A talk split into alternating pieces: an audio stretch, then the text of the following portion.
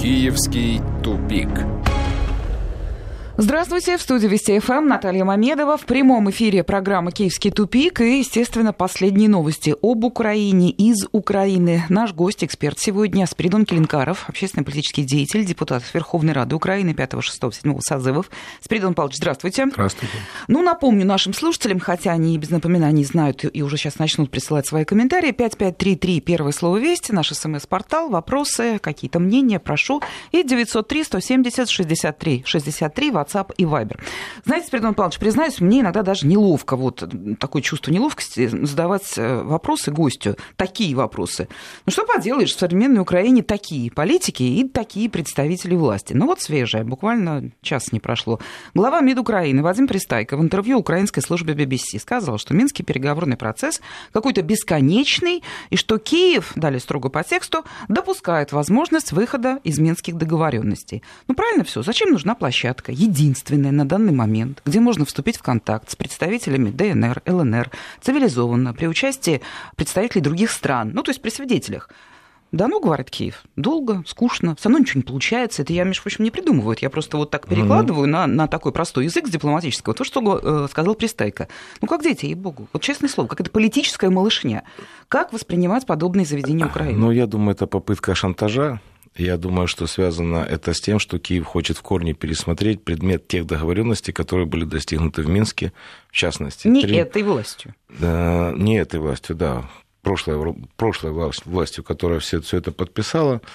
Они хотят в корне пересмотреть закон об особом статусе, они хотят в корне пересмотреть закон э, об амнистии и э, прописать закон о выборах, тот, который им нужен. Молодцы. Вот это ну, три, если вот так... Три основные цели. Поэтому этим заявлением, я думаю, что они пытаются шантажировать, что, дескать, если вы не пойдете на уступки нам по этим вопросам, то мы готовы выйти из Минского процесса. Хотя я думаю, что это все заявления, которые не связаны с реальностью, и никакого выхода из Минского процесса со стороны Киева не будет.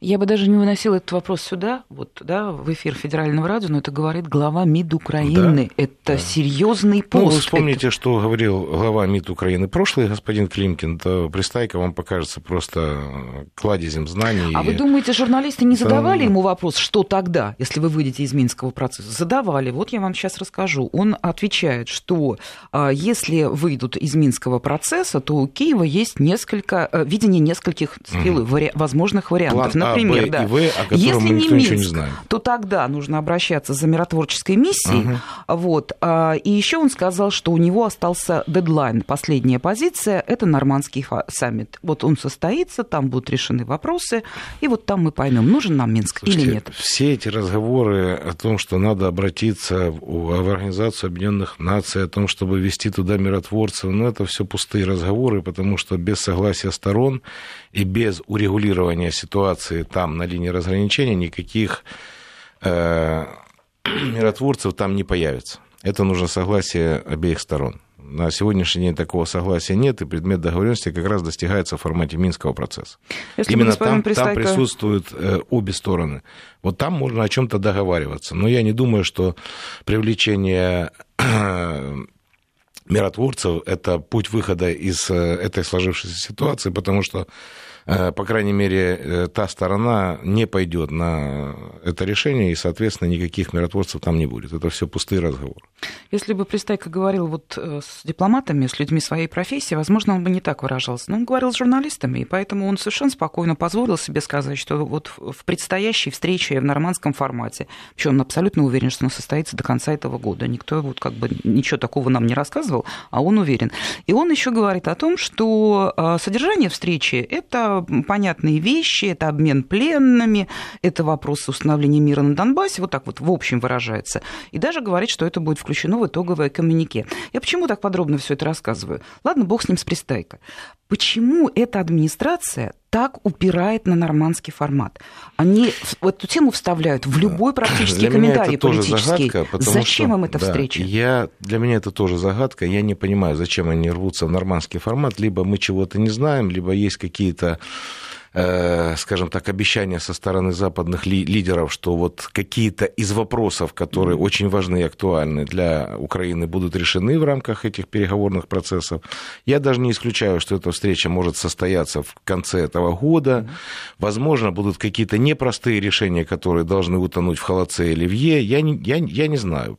По крайней мере, то, что они рвутся, ну, знаете, по-разному можно к людям относиться, которые представлены сегодня в украинской власти, но, по крайней мере, я не думаю, что они умалишенные люди, которые не понимают, что э, в нормандском формате, кроме как обязательств, больше ничего получить невозможно. Значит, они знают что-то больше.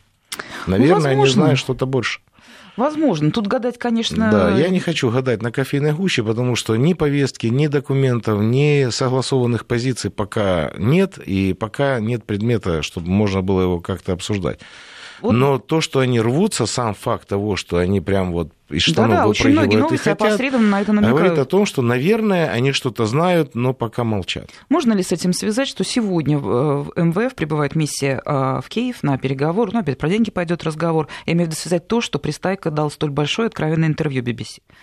Но, вы знаете, меня не столько пристайка в отношении интервью, сколько, он меня просто сколько Коломойский. Вот вы, да, вы, да, обязательно это вообще, эту тему. Нью-Йорк Таймс, это, это, вообще конечно, было да. шикарно. Вот многие здесь восприняли это как, знаете, реверанс в сторону России, что, дескать, вот смотрите, крупнейший олигарх в Украине заявляет о готовности дружить с Россией. На самом деле дела обстоят совершенно не так. Угу. Я думаю, что просто, опять же, господин Коломойский шантажирует Запад, в том числе Международный валютный фонд, о котором вы говорите, что, дескать, если вы перегнете палку, имейте в виду, что мы можем договориться с русскими, и танки будут стоять под Краковым. Да? Это своего рода шантаж, в обмен на который он хочет получить определенную лояльность как себе лично, так и в отношении финансово-кредитной политики, которую проводит Международный валютный фонд в отношении Украины. Это, это старые финты господина Коломойского, они нам давно знакомы, и я думаю, что даже, может быть, в отношении Запада что-то из, из вот этих вот его домашних заготовок может и сработать. Я вам предлагаю новости по мере их поступления, но вы сами переключились на Коломойского, это было, стало известно еще рано утром о том, что он дал такое интервью. Вот скажите, Саврин Павлович, вот э, Коломойский, вот в данном случае, сейчас, никогда были выборы президента Зеленского, а сейчас он уже о себе печется или все равно его интересует вот, политика крупная, международная и так далее? Вот он ну, сейчас чей интерес отставит? Вот, вот смотрите, у него есть только свой интерес. Только? У него только, да. У него ну, уже он, столько денег, что, наверное, ему хочется власти, там, влияния. абсолютно прагматичный человек, его абсолютно не интересует чьи-то проблемы, он не готов вникать в суть каких-то проблем, не связанных там с э, государством, в котором он живет. Это его абсолютно не волнует. Он, он решает свои задачи. Он решает свои задачи, и для этого он использует все структуры власти, которые можно в той или иной мере использовать для решения именно своих э, проблем, которых у него накопилось за пять лет э, президентства а Порошенко. какие у него сейчас много. уже это проблемы? Он их решает очень постепенно много. при новой очень, администрации? Нет, он, он при новой администрации решает, но их, поверьте, очень много, потому что в свое время э, при Порошенко его, конечно, очень сильно потеснили. Вот, кое-что забрали, причем э, самое ценное, что у него было, это Приватбанк, поэтому он за это будет выгрызать, это все будет. Ну вот сейчас его состояние оценивается приблизительно в полтора миллиарда да долларов. Это все условности. Для Украины это, это много. Все, это все условности. Я думаю, что там э, речь может идти о гораздо больших деньгах, понимаете, потому что украинский бизнес никогда не был открыт для того, чтобы его можно было реально оценить. Если вы помните, когда э, произошла история с Крымом, он, к своему удивлению, узнал, что у него там находится около 100 предприятий, которых он даже и знать не знал, и ведать не ведал. Поэтому это все условные оценки. В основном речь идет об активах, которые вот на виду, на плаву, да, которые видно и можно как-то реально оценить. А все остальное, то, что находится в тени под контролем, плюс структуры коррупционные схемы, которые работают и дают прибыли не меньше, чем любое другое предприятие, я вам ответственно могу сказать, что э, использование госструктур коррупции коррупционных схемах это дает прибыли гораздо больше, чем работа любого металлургического комбината. Поэтому это все условно. Ну, в общем, у Коломойского это все хорошо. Наши слушатели э, очень много задают вопросов по поводу земельной реформы. Я обещаю, мы обязательно об этом говорим, будем говорить. Наверное, многие помнят, как вы с Придон да. Павлович сделали вот в этой программе свой прогноз, что после принятия вот этих вот законов о земельных аукционах э, на Украине вот тогда многие увидят, что такое украинский гнев и так далее. Но давайте чуть позже. Есть немножко более такие оперативные новости. Э, я имею в виду историю с Мазуром. Вот он собственно, уже вернулся. Программа, когда готовила, слово «возвращается», вернулся, он уже приехал на Украину. Ну и чего, националист, вернулся в Киев, да, все, задержан был польскими пограничниками, все шло вроде как в цивилизованном русле, да, он по, вот, так сказать, заявлению и так далее, по обвинениям. Все, он уже дома. Польша отдала. Ваша передача называется «Киевский тупик». Да, да. Да, знаете, пять лет Порошенко завели Украину в тупик Бандеры. И то, что делает сегодняшняя власть Зеленского, это попытка обустроиться в этом тупике. То есть mm-hmm. не выходить из этого тупика, а именно обустроиться в этом тупике. Поэтому буквально несколько дней назад именами там, откровенных бандеровцев, коллаборантов были названы там, порядка 50 улиц, опять переименованы. То есть все, все, все это происходит. То, что касается Польши, ну, опять же, понимаете, тут же, с одной стороны, они э, как бы публично заявляют о том, что Волынская резня, бандеровцы, зло и так далее. С другой стороны, они подходят прагматично, до тех пор, пока Украина будет антироссийским проектом, они будут делать все, прощать все. И бандеровцев отпускать, и глаза закрывать на многие вещи, потому что им это выгодно. Им это выгодно политически, геополитически. Они вмонтированы в эту э, геополитическую машину Запада, которая сегодня работает. Поэтому они э, на, на эти все вещи абсолютно А что тогда они его спокойно... задерживали? По запросу а, России, да, собственно. Есть, ну, не ну, трогали уж ну, тогда. задержали где-то там, Может знаете. Быть, просто исполнители же, задержали, же, да, да исполнители, исполнители задержали, а политики дали команду «отпустите». Да, ну, и все, как бы, история, история такая. А, ну, на самом деле, понимаете, вот в плане, там, допустим, последовательности действий со стороны Польши, вы же видите, что ее, ее просто нет. Ее ну, нет. Потому что они намного готовы закрывать глаза, то, что происходит в Украине, вот, ради достижения определенных своих каких-то геополитических целей, связанных с, вот, с нынешними условиями да, сосуществования. Как бы. Поэтому они будут поддерживать Украину до тех пор, пока она будет антирусским проектом если, если так сложится, что Украина вдруг станет уже не антирусским проектом, то, поверьте мне, они включат всю свою машину и начнут там дальше рассказывать о бандеровцах там, и так далее и тому подобное. Ну вот мы еще вернемся к таким вот политическим вопросам. Еще раз вот приходят вопросы, обещаю, обязательно будем говорить про землю. Вот немножечко разбавим. Я вот просто считаю своим журналистским долгом знакомить с новой вот украинской властью. Свежее заявление. Вот несколько минут назад приходит министр культуры, молодежи и спорта Владимир Бородянский сожалеет, что украинские артисты, э, которые гастролируют на территории России, не отстаивают украинскую позицию. Ну и дальше по тексту мы это уже слышали. Надо сформулировать свое отношение к таким гастролям. Ну, подтекст такой закрыть, перекрыть, и вы не любите Украину. Те, кто поет за ее пределами. А уж тем более в России это вообще преступники. Ну, это не новая Детский тема. сад. Это же вот не новая тема. Это тема это не новая. Было. Э, э, авторы заявлений те же самые. Понимаете, когда была предвыборная кампания Зеленского, ну, вы помните, сколько всего было сказано правильного, прогрессивного, да. молодежного, ну, такого, да, что поднимает mm. вот как-то так вот, заряжает людей в районе 30 лет, когда понимают, ну, наконец-то, здравый смысл, мода в хорошем смысле, все идет вот туда, в Киев, и наконец-то. Что мы видим? Но в предвыборной кампании всегда политики обещают, а после выбора всегда объясняют, почему это сделать нельзя. Ну, так устроена как бы политика украинская. Я думаю, не только украинская политика так устроена. Потому что люди-то на самом деле э, голосовали осознанно, исходя из тех посылов, которые давал кандидат в президенты господин Зеленский. То, что он их обманул, ну, понимаете, это уже его ответственность, в том числе и политическая. Конечно, будет колоссальное разочарование. Да это уже политика, но уже Он есть. теряет рейтинги, ну, Конечно. так, потихонечку, но, вы знаете, пока я, еще я у думаю, него... как только рейтинги упадут до того уровня, когда он не сможет выпендриваться на рояле, я думаю, он начнет думать о том, что же на самом деле нужно делать для того, чтобы хоть как-то удержать ситуацию. Хотя я не думаю, что это долгосрочный политический проект. Я думаю, да. он, он и формировался как одноразовая зажигалка, и Зеленский не случайно сказал, что он пойдет на, один срок. срок да. Э, они сейчас, вы же видите, они э, взялись за решение э, очень таких вкусных с точки зрения получения выгоды вопросов. Вопрос продажи земли там, и так далее. Госпредприятия, Госпредприятия два. два, стратегических предприятий.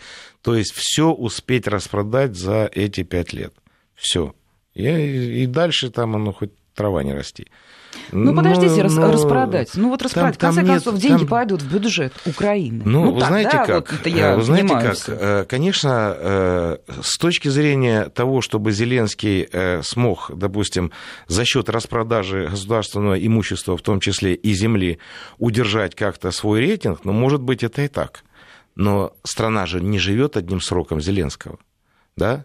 она живет э, и без Зеленского, и при Зеленском, и нас с вами не будет, а эта территория, земля, страна останется, будут другие люди, но они тоже, они, понимаете, мы фактически сегодня производим процесс перераспределения имущества, который уже не коснется наших, допустим, детей или там наших внуков. Все, этого уже не будет. Это не украинская земля, это не украинский завод, это не украинская фабрика. А дальше, дальше все будет очень просто. Если кто-то думает, что эти деньги поступят потом в бюджет, как разово ну, после по продажи... так должно быть. По, после продажи поступят. А дальше вся, вся эта прибыль, она же ну, она не будет никак отображаться на благосостоянии украинцев. Ну, никак, абсолютно. Слушаю ваше рассуждение. Получается, процесс необратим? Ну, я думаю, мы обречены. Просто когда Украина потеряла свой суверенитет и самостоятельность принятия решений, ну, это очевидно, потому что все решения э, принимаются не внутри Украины не в Украине, понимаете? У нас кабинет министров, я вообще не знаю, для чего мы формируем эту власть. Вот мне, например, непонятно. Если, допустим, мы избираем правительство, а решение этому правительству пишет Международный валютный фонд. Зачем мы содержим целую армию чиновников, которые являются только реализаторами тех решений, которые принимает, допустим, Международный валютный фонд? Ну, следуя той логике, что можно продавать землю, ну, продайте тогда все. Вы же вы ж на полном серьезе обсуждаете вопрос передать контроль над таможней, допустим, британцам, да? Ну тогда передайте контроль над прокуратурой там, американцам, я не знаю, пост президента сдайте в аренду, я не знаю, ну, ну это же можно просто дойти до абсурда. Почему это происходит? Потому что люди вообще не представляют себе, что такое вообще государство и какая функция у этого государства, да, и, и, и что, что вообще нужно делать да, для того, чтобы это государство развивалось и обеспечивало достойный уровень жизни и э, комфорт для людей, которые проживают на этой территории. Их это не волнует. Почему не волнует? Потому что не собираются жить в этой стране. А почему Самое тогда страшное, вот МВФ все приезжает, это приезжает, то, деньги они, дают и дают? Они не готовы жить в этой стране. МВФ делает с точки зрения своих интересов абсолютно правильно, потому что МВФ загоняет Украину в долговую яму, из так которой выбраться невозможно. А сейчас пришло время рассчитаться. Знаете, Украина, как Коломойский говорил, ходила, ходила по супермаркету, набирала все, что хотела, а теперь подошла к кассе, а теперь нужно рассчитываться вот теперь будут рассчитываться украинской землей. И э, ну, для меня э, абсолютно очевидно, что в этом и был-то на самом деле замысел, замысел Запада, потому что ничего более ценного в Украине нет. В Украине нет нефти, нет газа, да, в Украине есть земля. Вот это самое ценное, вот это ценное сегодня уйдет за долги. Если вы посчитаете, оно примерно то на то и выйдет то на то и выйдет. Вот должны мы там 86 миллиардов, грубо говоря. Вот эти 86 миллиардов мы какие-то там э, деньги получим, да, в лучшем случае отдадим долги, там закроем какие-то дыры в бюджете. Это будет на год, на два, на три, на пять. Все. Дальше пустота, дальше пустота. Причем э, я еще не уверен в том, что так быстро удастся продать это все. И... Имеете в виду покупатель не да, сразу появится? Да, да, потому что это, знаете, всем рассказывают о том, что украинские земли это самые лучшие земли в мире, черноземы там и так далее. Да, это было бы так, если бы за этой землей ухаживали. Но на последние, за последние лет 15 ее просто бес, беспощадно эксплуатируют и ничего абсолютно не вкладывают. Если вы посмотрите, нам же, вы же часто слышите, да, вот, посмотрите, кто локомотив украинской экономики, аграрный сектор. Мы там экспортировали 65-75 миллионов там, тонн зерна, там, зерновых и так далее. Но вопрос возникает, а за счет чего это все происходит? За счет того, что мы э, фактически сеем что? Кукуруза, подсолнечник, рапс, да, это выжимает с земли все, что можно из нее выжать, да, никто ж туда как бы особо и, и, и не вкладывается. Ну, вы знаете, вот. на этой неделе, может, вы даже пропустили Поэтому не все, так, не все так просто, это а, все будет подтверждение ваших слов. На Украине кар... растет импорт картофеля.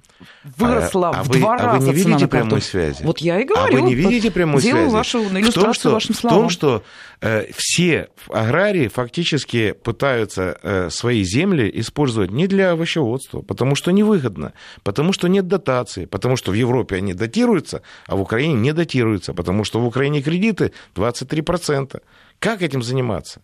Ну, если бы была, поверьте покупает. мне, если бы была возможность сегодня сажать только коноплю, они бы сажали только коноплю. Но это бизнес, понимаете?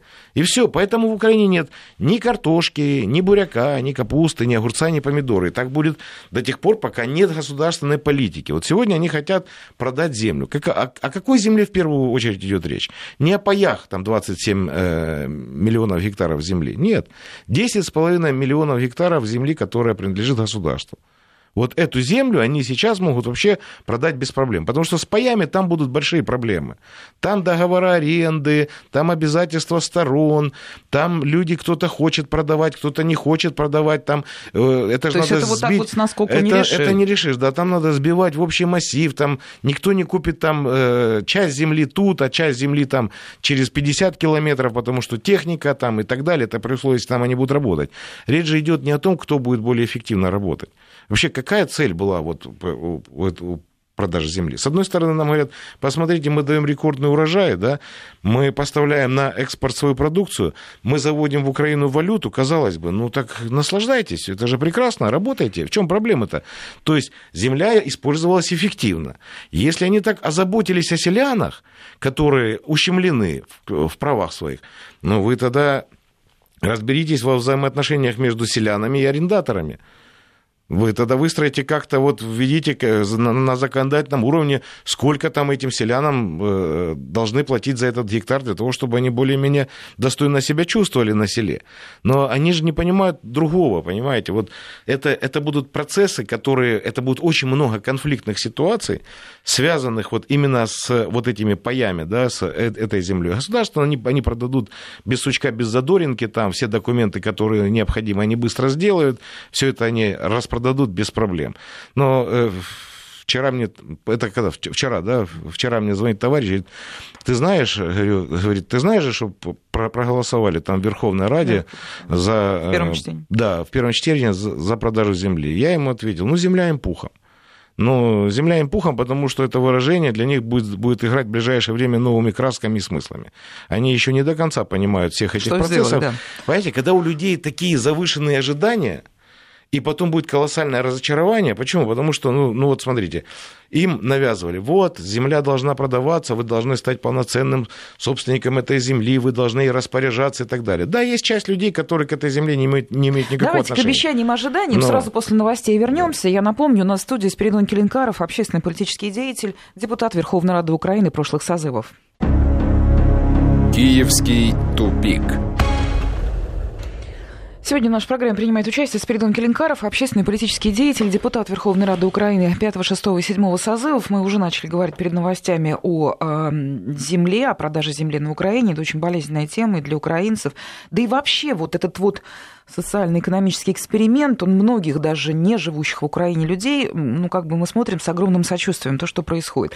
Спиридон Павлович, вот э, факты, да, проголосовала Верховная Рада в первом чтении. Любой человек знает, что это еще не конец истории, еще mm-hmm. будет второе, третье и так далее. Но почему-то уже на фоне этого голосования а, Зеленский заговорил с гражданами о референдуме, отдельно выделил вопрос о продаже земли иностранцам, вроде пообещал. Но Рада проголосовала. Кто кому врет, и вообще, как будет продаваться земля на Украине э, иностранцам? Будет ли? Или Зеленский действительно видит, что это опасно? Объясните. Вы знаете, это по принципу, говорит, вы жарьте, а рыба будет. А, Давайте мы сначала проголосуем законы, а потом проведем референдум. В этом вся подлость. А если референдум Понимаете? скажет нет, мы против? А это уже никого не, это уже никого не интересует. Ну, стыдно будет. Ну, никого не интересует. Я думаю, что и, и проводить референдум они по этому вопросу не будут. Это требование Международного валютного фонда. Оно четко прописано, причем уже не один год это все прописано, требование а, открыть рынок земли. Вот. Поэтому они, они идут в фарватере той политики, которую им навязывают извне, и они фактически реализаторы этой политики. Вот и все. Слушайте, то есть вы уверенно можете вот предположить, что Зеленский, который обратился к народу, да, сделал да. официальное публичное заявление, пообещал референдум, да. а референдума не будет? Не будет. Не будет. Да? Знаете, вот, э, вот не думала, что доживу до того, да. что похвалю Порошенко, ну, хотя бы делал вид, что mm. он выполняет обязательства. Ну, он тоже такой, знаете, делал вид, но на самом деле, если послушать Порошенко 2014 года, это был другой Порошенко, за которого голосовали. А потом, когда он пришел к власти, уж поверьте, его политика была диаметрально противоположная той, которую он декларировал, по крайней мере, в период избирательной кампании, поэтому ничего нового с Зеленским здесь не происходит. Угу. Та, же самая, та же самая фишка. Ну и так вот по-простому, что будет с людьми? Людьми, которые сейчас худо-бедно работают на земле на Украине, вы уже начали рассказывать да. и сказали, что самый простой, скорее всего, вопрос, это когда будет государственная земля продаваться. Продадут. Да. И деньги получат. Да. А вот как будут, что называется, ну, разбираться эти деньги с на самом деле не спасут Украину. Понимаете, какая история? Вот, э, допустим, если в Нидерландах там земля стоит 60 тысяч долларов за гектар, да? Это, ну, а на Украине да. сколько сейчас стоит? Я думаю, что, есть? я думаю, что, смотрите, если в Восточной Европе там это от 5 до 10 тысяч, да, то в Украине это будет где-то там от э, тысячи, там, может быть, даже от 500 до полутора тысяч долларов максимум до полутора тысяч долларов максимум. Ну, вот продадут они, допустим, землю, которая у них э, в собственности государственной да, и, кому, и коммунальной. Продадут они эту землю, там порядка 10,5 миллионов гектаров. Ну, это 15 миллиардов долларов. Ну, скажите, это сильно спасет такую страну, как Украина? Я думаю, нет. Я думаю, нет. Да, можно вернуть э, часть долгов Международному валютному фонду, можно там какие-то дыры залатать в бюджете, да, там можно где-то даже немножко повысить заработные платы или там пенсии на какие-нибудь там 50-100 гривен но это не решает глобально проблемы экономического характера, с, такой, с, с которыми столкнулась Украина. Но, ну, с другой просто... стороны, если этого не сделать, не пойти навстречу МВФ, то все равно крах, долги никакого накроют с головой. Нет. Просто надо... Нет, а я, я объясню, не... никакого краха нет. Просто надо занимать четкую позицию в отношении Международного валютного фонда. Там же тоже сидят не дураки. Им нужно сказать, ребята, ну, вы же как-то тоже... Нет. Да, да не, ну, деньги деньгами, да, мы же не отказываемся платить долги. Давайте реструктуризируем. Но не на таких условиях, как вы нам навязываете. Вы нас загоняете в долговую яму. Хотите, мы, мы готовы вам их отдавать. Не хотите, ну, все, дефолт. И ждите, когда мы там, может быть, в следующей жизни вам их отдадим. Ну, надо же, ну, как-то надо проявлять какую-то государственную политику, понимаете, проводить. А когда им навязывают, они говорят, да, мы готовы. Конечно, им будут навязывать. Там ЕБРР требует, вы снимите ограничения по вывозу леса. Ну да, хорошо, сняли ограничения, давайте, везите лес в Европу, да, вот э, рубайте эти Карпаты, там уже, уже лысые они там, эти бедные Карпаты, да, то, что там лю- людей топит постоянно, то, что там э, невыносимые условия жизни в связи с, с такой политикой, никого не волнует абсолютно. Вы нам дайте сырье. Лес у вас есть? Дайте лес. Земля у вас есть? Дайте нам землю. Что у вас еще есть? Ну, так мы так можем до, угу. до, до мышей дойти, понимаете? Поэтому, когда отсутствует государственная политика, когда нет четкой позиции, жесткой позиции, позиции э, в политике, то, безусловно, вот, вот, вот так и происходит. Казалось бы, новая да. администрация. Я вам ничего не обещал, можно да. так начать разговор с МВФ, да? Это вам прежняя администрация с вами заключала всякие разные договоренности. Нет, так но нельзя, так Зеленский но, не действует. Ну, так нельзя, во-первых, потому что это обязательство не персонали там Порошенко или кого-то, это обязательство государства. Но даже исходя из того, что такие обязательства есть, всегда есть место для диалога и компромисса, потому что там же тоже люди понимают, да, что есть другие какие-то вещи да, вот, которые могут быть э, далеко не в ваших интересах. Но мы прекращаем сотрудничество с Международным валютным фондом, мы фиксируем там, э, вот все, мы, мы, мы не готовы на таких условиях работать, давайте, мы зафиксируемся, мы готовы вам отдать эти деньги, если вы не хотите нам помогать, да, вот почему они, они сегодня дают эти кредиты? Для того, чтобы Украина не объявила дефолт да? Так. Для того, чтобы вот завести в Украину столько денег, чтобы Украина могла их вернуть обратно, но при этом пригрузить еще какими-то процентами. Мы начинали брать деньги у Международного валютного фонда, по-моему, с полутора процентов. Сегодня это уже баснословные деньги, там и 6, и 7, и, и реструктуризация господина Ереська и э, Яценюка Ереська, это вообще просто это дикий ужас, понимаете, когда все, что мы будем зарабатывать свыше, свыше 4%, э, мы все должны направлять не, не на э, экономику своей страны, а все отдавать на Долг, погашение да, долгов да. Международного валютного фонда. Нас загоняют в такие рамки, из которых выбраться невозможно. То есть, если ты понимаешь, что ты погружаешься в это болото, ну, надо искать путь выхода из этой ситуации. Не соглашаться с этой ситуацией. Надо искать какие-то варианты. Ничего этого не происходит. Ничего этого не происходит.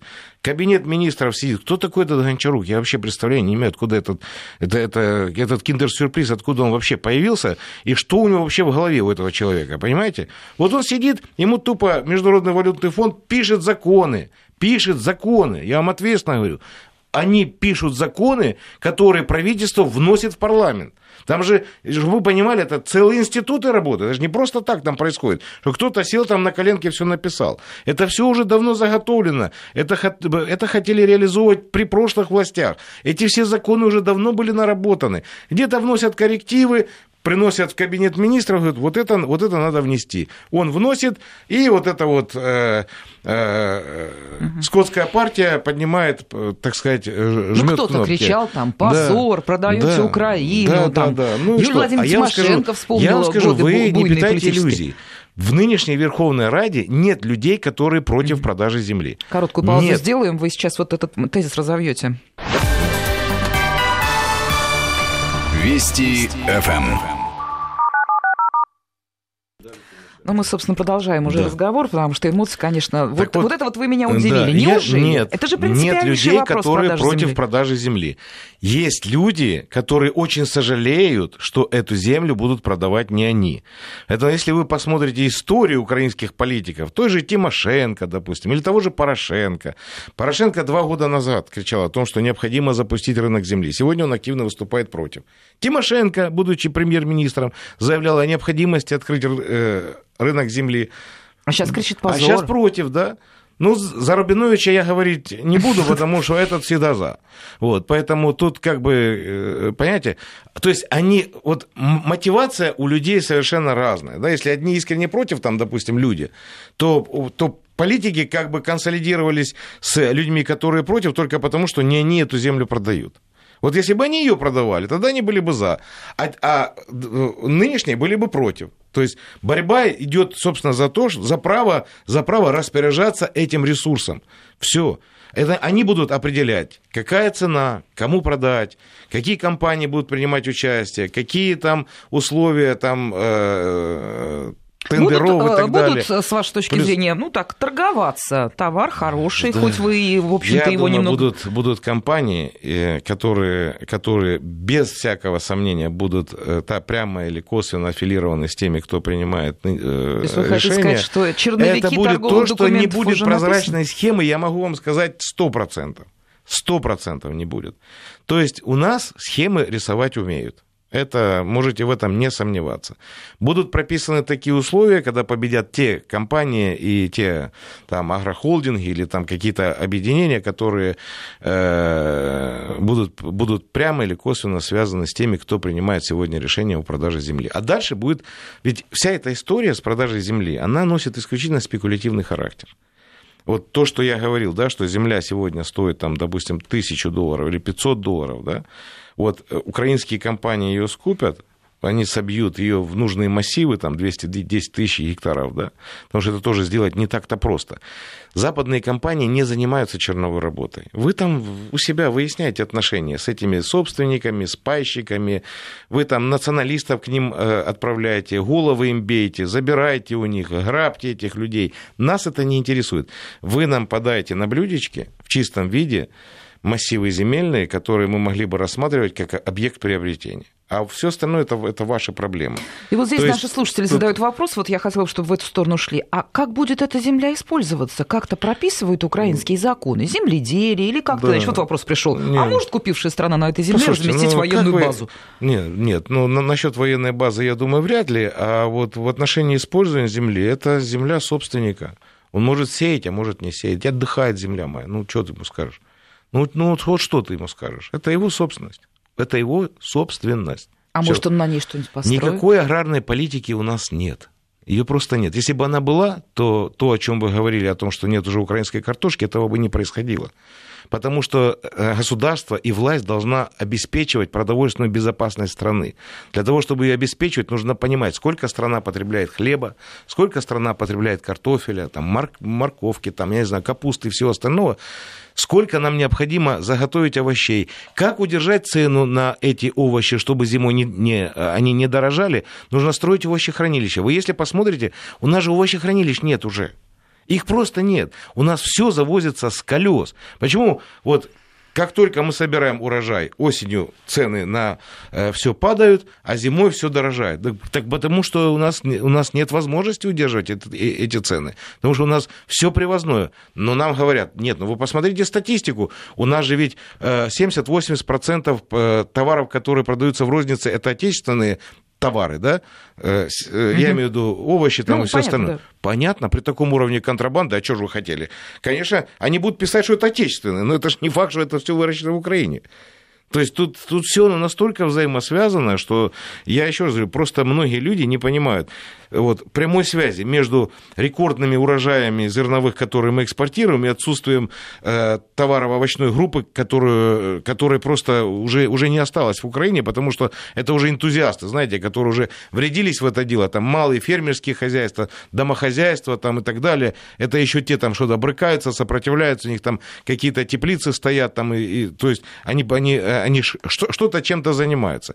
На самом деле в Европе эти люди датируются, а у нас им дают кредит кредиты по 23%. Ну как можно как То есть вы хотите сказать, что вы, этот закон никак не ограничивает тот род деятельности, Абсолютно который никак. будет новый хозяин Любой вести? закон, вот поверьте мне просто на слово, любой закон грамотные юристы всегда могут обойти. А если речь идет не просто о грамотных юристах, а о людях, которые представляют крупные транснациональные корпорации, они всегда найдут возможность, как обойти этот закон по каким схемам можно приобрести эту землю.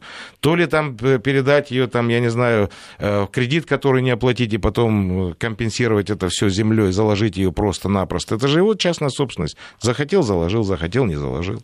Ну, как да. ты ему, ну вот, вот, вот что дальше? Ну хорошо, вы взяли кредит где-то в Международном банке, там, за, за, за пределами Украины, да? Взяли кредит, заложили эту землю, и, и, и что, вы пойдете к этому банку, будете рассказывать о том, что нет, вы знаете, вы не можете у нас эту землю забрать, потому что мы не можем продавать иностранцам. Это все сказки на самом деле.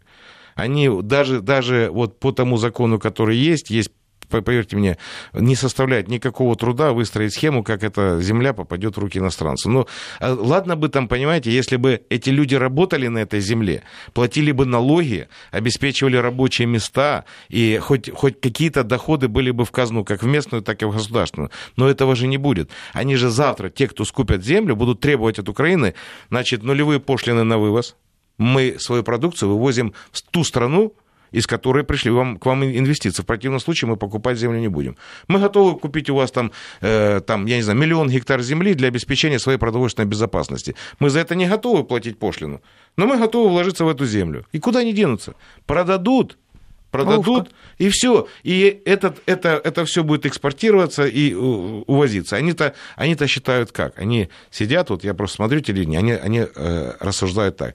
Все, завтра землю продаем, Завтра заходят крупные корпорации, агрохолдинги, которые будут обрабатывать эту землю, они приведут ее в порядок, завезут новую технику, а потом же они будут ремонтировать дороги, которые ведут к порту, да, они же вынуждены будут это делать, потому что им туда надо и вот вывозить товар. Польза для а Украины, потом да? они еще отремонтируют нам порт, потом купят новые э, трейлеры там, или, или корабли, да, э, а, а потом еще там, это такое, знаете, большое Нью-Васюки. Вот люди сидят себе, фантазируют, как это будет. На самом деле это все будет А это не кто так. все это говорит вот Это политики, СМИ? действующие, вот слуги народа, разъясняют украинскому народу, что вы не понимаете, что мы сегодня сделали, да и президент сам же выступает. Вы не понимаете, это историческое такое, вот, понимаете, событие Понятно. произошло глобального характера, которое в корне изменит всю жизнь в Украине. Поэтому, ну... Ой, давайте вот на этом остановимся, конечно, на какую тему не возьми, везде одно расстройство. Вот благодарю да. я сегодняшнего нашего спикера, Спиридон Келенкаров был с нами, общественный политический деятель, наш постоянный эксперт, депутат Верховной Рады Украины, бывший. Киевский тупик.